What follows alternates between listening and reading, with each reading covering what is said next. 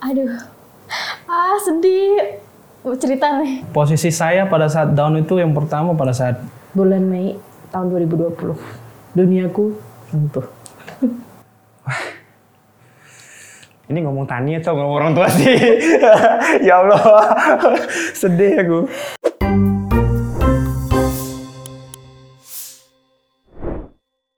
Sebenarnya goals hidup kamu apa sih sahabat Tani? Aku tuh pengen banget ngeliat kayak ngebeli sesuatu tanpa ngeliat harga sebenarnya. Kayak udah beli aja gitu, kan duitnya harus banyak lah saya. Tapi kan duitnya harus banyak, kayak gitu sih. Pengen bermanfaat bagi banyak orang. Tapi serius emang iya. pengen nyelesain skripsi, nyelesain kuliah. Cuma kalau ke depannya goals aku kayak aku tuh pengen banget ngebanggain orang tua dalam hal materi gitu sih. sebenarnya kalau mungkin orang-orang kayak "Ah, tujuan hidupku menjadi seorang su- eh, ingin sukses gitu kan. Nah aku juga sama. Tapi memang sukses dalam bidangku. Bidang kesenian dan juga bidang tentang konten kreator gitu loh. Nah, aku tuh walaupun au-aukan mbak ya, dan sebarangan orangnya, tapi aku punya planning, planning deket sama planning jauh. Jadi planning deket itu misalnya dalam satu tahun ini aku pengen albumku itu bisa keluar minimal tahun depan. Kalau planning ke depannya ya pengen menjadi pure deh, pure seniman, pure musisi, berkeluarga. Maksudnya ya pengen kayak bebas finansial kayak gitu gitu sih. Dulu sih apa aja? Satu jadi orang kaya, duanya orang bermanfaat, tiganya ahli sedekah. Eh, seenggaknya dari profesi aku di sini aku bisa seenggaknya eh, membanggakan diri aku dulu terus baru membanggakan ke orang tua gitu sih menyenangin diri aku dulu sih gitu. Kalau dulu diajarin tuh gimana supaya bisa menjadi berkat untuk orang sekitar. Berkat tuh artinya ya berguna gitu ya, berguna buat orang sekitar. Eh, mungkin itu salah satu yang mendasari kenapa saya kemudian berpro- berprofesi atau mengambil pekerjaan untuk mengajar ya. Goal saya itu dari awal memang masuk kuliah sampai dengan saat ini adalah menjadi orang yang bermanfaat bagi sekitar, bahkan semua orang seperti itu. Aku pengen karyaku dikenal orang cukup di situ sih ya. Orang-orang tahu karyaku itu punya aku aja, aku udah suka. Dan aku bisa ngebantu banyak orang dengan bacaan-bacaanku tuh aku sebenarnya udah seneng banget gitu. Sehat. Sehat ya. Karena dengan sehat itu kita bisa ngapain aja, bisa ngelakukan ngelakuin banyak hal. Kita bisa cari uang, kita bisa mengurus anak, kita bisa bekerja, kita bisa ngelakuin apa pun yang kita bisa lakuin. Karena pada saat itu saya merasakan bahwa saya 10 hari isoman, di mana di situ saya OTG ya, saya positif COVID, tetapi saya OTG 10 hari itu saya eh, dianggap tidak sehat dan akhirnya saya merasa saya nggak bisa ngapa-ngapain gitu. pengen karena aku sebentar lagi lulus pengen membahagiakan orang tua gitu pengen pengen lebih mandiri Seperti apa sih arti kehidupan buat kamu? Itu apa ya? Lebih ke nyari kebahagiaan gak sih kalau hidup tuh kan? eh, harus bahagia sih kayak eh, ngejalanin apa pun itu harus enjoy yang penting intinya harus bahagia itu arti kehidupan buat aku Em, hidup itu harus tentang berproses sih mencari petualangan sebanyak-banyaknya Nggak tahu aku apa ya arti kehidupan. Cuman satu, berbuat kebaikan seperti itu.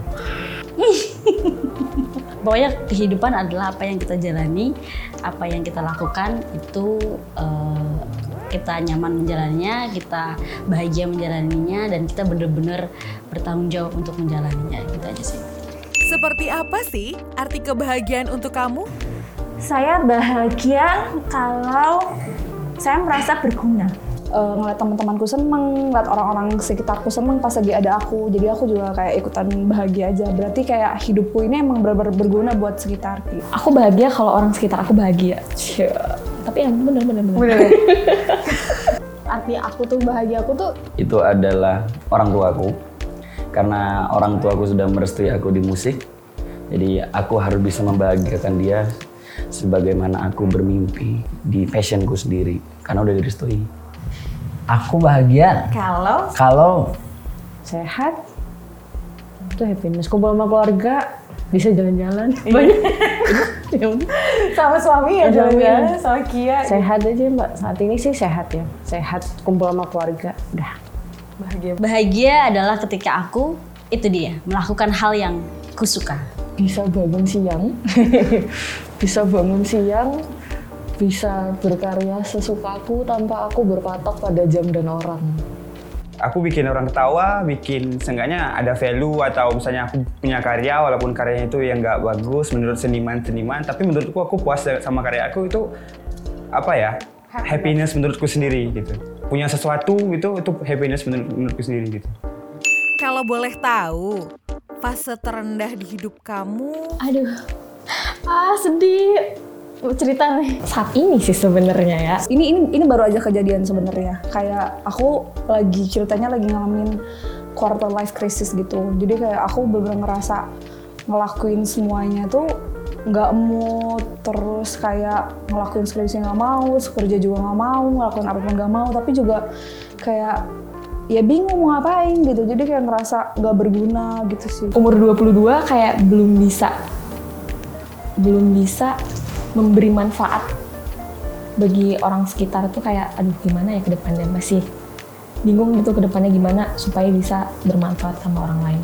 ketika dari internalnya tidak support maksudnya kayak dari keluarga kalau misal kita pengen melakukan sesuatu. Ya melakukan sesuatu tapi tidak disupport dari keluarga itu yang pernah sih down gitu. Terus dari kayak intern gitu Posisi saya pada saat down itu yang pertama pada saat mahasiswa, di mana eh, ruang lingkupnya pada saat mengerjain tugas akhir, ditambah dengan organisasi, ditambah dengan persoalan pribadi itu membuat saya ngedown. Nggak pernah, aku nggak merasa nggak pernah merasa em, ada di rendah. Aku merasa terus-terusan di rendah. Pernah bulan Mei tahun 2020 duniaku runtuh. Eh, ekonomi keluarga itu benar-benar jatuh ketika pandemi itu benar langsung yang duar gitu. Karena pekerjaan suami juga waktu itu aku juga tidak bekerja, maksudnya tidak produktif. Hanya sebagai rumah tangga dan mengandalkan suami aja saat itu. Terus di bulan Mei 2020 pandemi udah berlangsung ya kalau kalau nggak salah tuh udah berlangsung cukup lama. Terus eh, pro- proyeknya suami itu ini mbak apa di, bukan ditipu tapi banyak sekali proyek-proyeknya. Suami itu nggak keluar uang gitu. Akhirnya semuanya tanggungannya dari keluargaku dengan 180 tenaga kerja yang harus dibayar plus lebaran waktu itu harus bayar THR dan itu aku sebagai perempuan yang dulunya aku bekerja dari umur 15 tahun terus menikah aku tidak bekerja itu aku seperti kayak aku nggak bisa apa-apa untuk keluargaku. Di situ. Dan itu titik terendah dalam hidupku adalah di situ. Aku nggak bisa apa-apa untuk keluargaku gitu bahkan sampai jual-jual aset. Gitu. Pada saat itu Mei 2020 kayak harus bisa berdiri sendiri gitu kan. Harus belajar mandiri kayak gitu sih. Terus waktu SMA kan waktu SMA kan pisah gitu loh sama mama. Jadi aku sama papa bukan maksudnya bisa bisa tinggal aja kayak gitu kan. Karena aku ngelanjutin akhir sekolah gitu. Itu sih menurut aku fase yang terberat kayak ah gitu Itu umur yang sangat rawan gitu untukku pas aku masih SMA stuck di relationship yang sangat-sangat toxic apa ya banyak kata-kata manipulatif dan lain sebagainya. Yang membuat aku jadi berpikir ini sebenarnya aku kayak gini bener nggak sih? Gitu. Aku milih ke sini tuh sebenarnya bener nggak sih? Tuh dan ternyata apa sahabatku sama pacarku dulu loh ada yang orang yang aku kira dekat dan peduli sama aku justru orang yang paling dalam nusuk aku Jadi jijik aku ngomongnya. Iya. oh pasangan Iya, pasangan. kau diapain campak kan Ya, kayak gitu. makanya kau vaksin campak dulu biar tak Udah vaksin campak. Udah sering dicampak aku. Mungkin ketika ditinggal oleh orang-orang yang tidak yang kita sayangin ya. Heeh. di mana saya di situ ditinggalkan oleh orang terdekat saya yaitu ayah saya di mana benar-benar saya mau masuk kuliah itu clueless gitu kan. Karena pertama eh, tulang punggung keluarga yang selalu menjadi topangan hidup keluarga sudah tidak ada. Otomatis saya harus mendewasakan diri. Aku ditinggal ayah sih itu yang titik terendah. Up paling kayak selama berapa ya selama sebulanan ada aku kayak susah buat ngapa-ngapain males gitu kayak keluar rumah. Nggak bisa gitu kayak terus apalagi mau UN gitu waktu itu waktu dulu tuh? Karena em, mama saya sakit waktu itu eh, apa istilahnya divonis eh, stroke eh, lalu papa saya juga sakit eh, lalu eh, pada saat misal anjing saya nggak ada seperti itu sih sebenarnya setiap kesedihan itu ada tetapi dari mana kita bisa mengolah rasa sedih itu menjadi eh, rasa sukacita ya. Jadi eh, ada hal-hal positif lain yang bisa kita lakukan sebenarnya. Bagaimana sih proses kamu bisa bangkit hingga hari ini? Jalanin aja, istilahnya hari bakal berlalu, tetap dilakoni, dilakukan dengan santai. Lakuin aja baru belajar kalau aku. Seenggaknya aku harus mendistraksikan diriku dari aku sedih. Gitu. Harus ada yang aku kerjain gitu, biar aku nggak mikirin ini, ini terus. Akhirnya aku mulai ikut pameran, mulai ikut event, ketemu banyak orang, dan di situ aku lupa gitu ya. Oh iya ya itu kejadiannya baru bulan kemarin ya. Aku lupa loh malahan gitu. Itu sih dengan menyibukkan diriku sendiri dan ketemu banyak orang tuh menurutku sangat membantu gitu. Dan klien-klienku juga sebenarnya membantu karena aku dengar masalah mereka, aku jadi mikir, aja nih eh, orang kayak gitu aja tuh mereka pada akhirnya bisa move on walaupun pada akhirnya bertanya lagi ya harusnya aku juga bisa lah gitu. Dari sisa semua yang udah kita lakukan bersama suami, pokoknya tanggungan tanggungan untuk tenaga kerja udah dibayar, terus kita apa udah nggak ada tanggungan lagi, ada sisa uang, aku pakai untuk produksi baju waktu itu. Udah dari situ aku pikir aja hal yang peluang yang ada di dekatku apa yaitu anakku gitu. Aku tuh sangat sangat apa ya konsumtif untuk baju terus wah luar biasa kalau bisa cek apa check out shop itu banyak banget kan terus waktu itu hal yang paling ada di sekitarku yang peluang yang paling besar itu adalah anak-anak. Terus aku ngeliat anakku tuh waktu itu aku bikin baju lebaran tuh satu meter tuh bisa jadi tiga baju. Kalau untuk anak-anak dari situ kayak kayaknya bisa deh untuk jadi uh, poin usaha aku gitu bikin baju anak. Dan di situ langsung take it aja.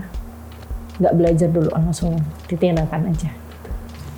Kalau cara aku tuh beruntungnya aku didekatkan sama lingkungan yang juga baik gitu ke aku. Aku bisa dapet keluarga, sahabat, teman-teman lingkungan sekitar tuh kayak yang memotivasi aku buat ayo gitu. Apalagi banyak teman-temanku yang ya bisa bisa berkarya gitu. Aku bisa me- mencurahkan itu lewat karya gitu. yang pasti orang tua lagi sih balik lagi ke orang tua yang paling pasti gitu terus kayak eh, akhirnya mikirin masa depan kalau misalnya kita lama-lama terpuruk kan ya nggak baik juga gitu kan gitu. Jadi ya itu sih motivasi sebenarnya. Aku bangkitnya ya aku percaya sama diri aku sendiri sih kayak aku tuh bisa lewatin itu. Terus juga aku percaya kalau misalnya yang nguatin aku tuh banyak yang fans aku tuh banyak kayak gitu sih.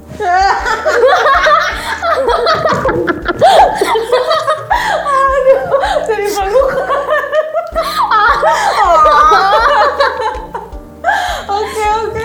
Oh, oh dekat aja Deskripsikan sosok orang tua di hidup kamu. aku nangis nangis nanti nih Orang yang sangat penting sih di hidup. Udah, nggak mau lebih dari itu. Sedih nanti. Ojo. Gak ada, ya gak- aku nggak bisa berkata-kata untuk menggambarkan sosok mereka gitu.